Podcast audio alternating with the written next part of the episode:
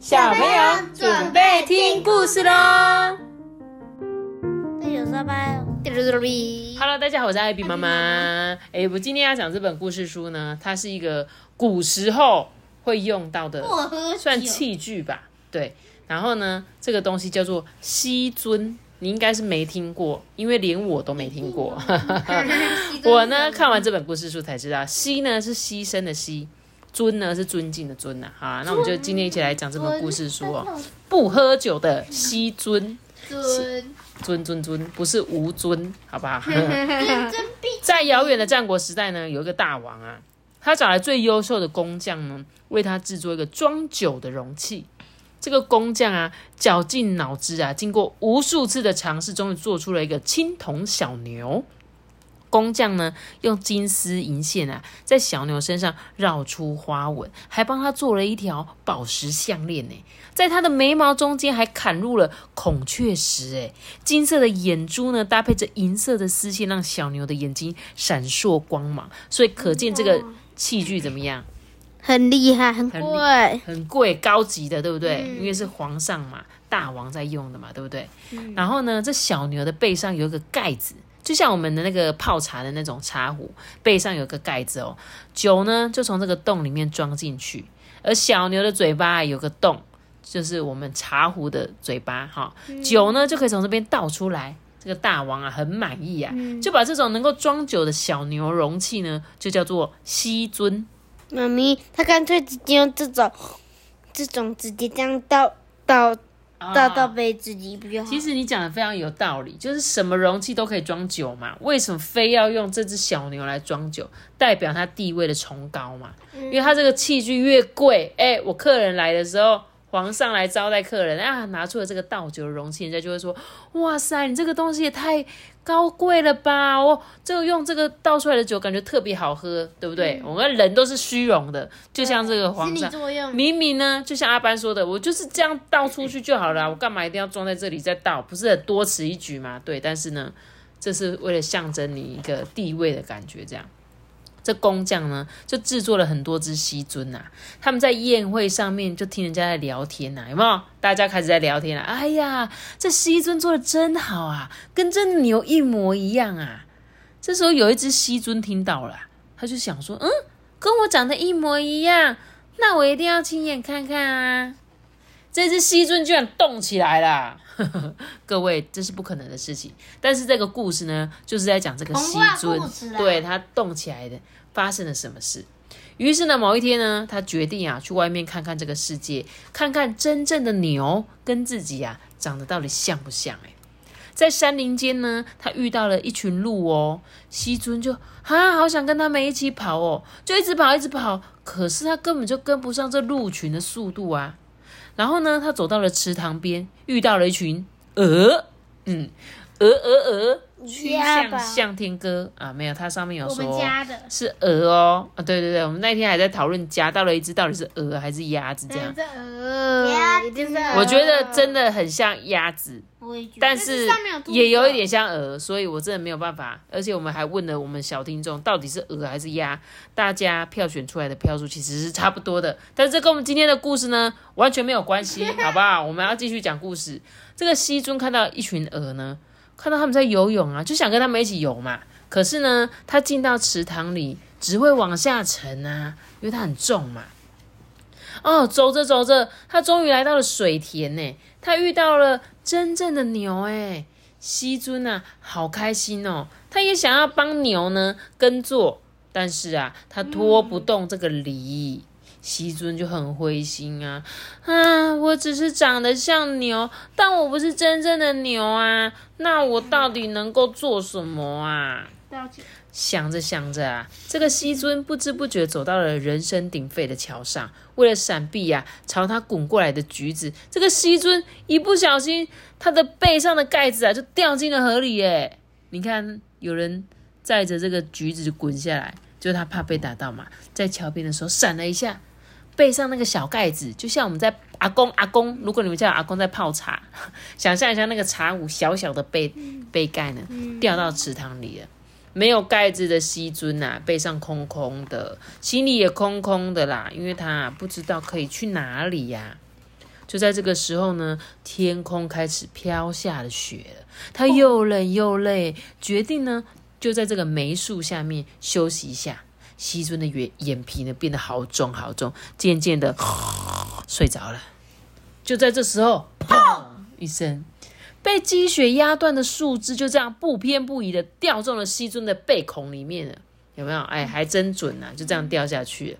这个西尊发现说：“哎，我虽然没有盖子啊，可是我却可以装更多其他的东西耶。”他就背着这个没没没盖子，不是没盖子啊，是那个梅花的那种树枝，走在路上。结果呢，哇，旁边的人看到就在那边赞叹说：“哇，从来没看过这么漂亮的小牛哎！”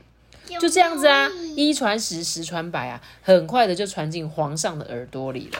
皇上呢，就立刻下令啊，把这只小花牛带进宫里来。大家从来没有看过这么可爱的花器。什么是花器？装花的工具。对，本来它是明明是装酒的，就它现在变成装花的花器了。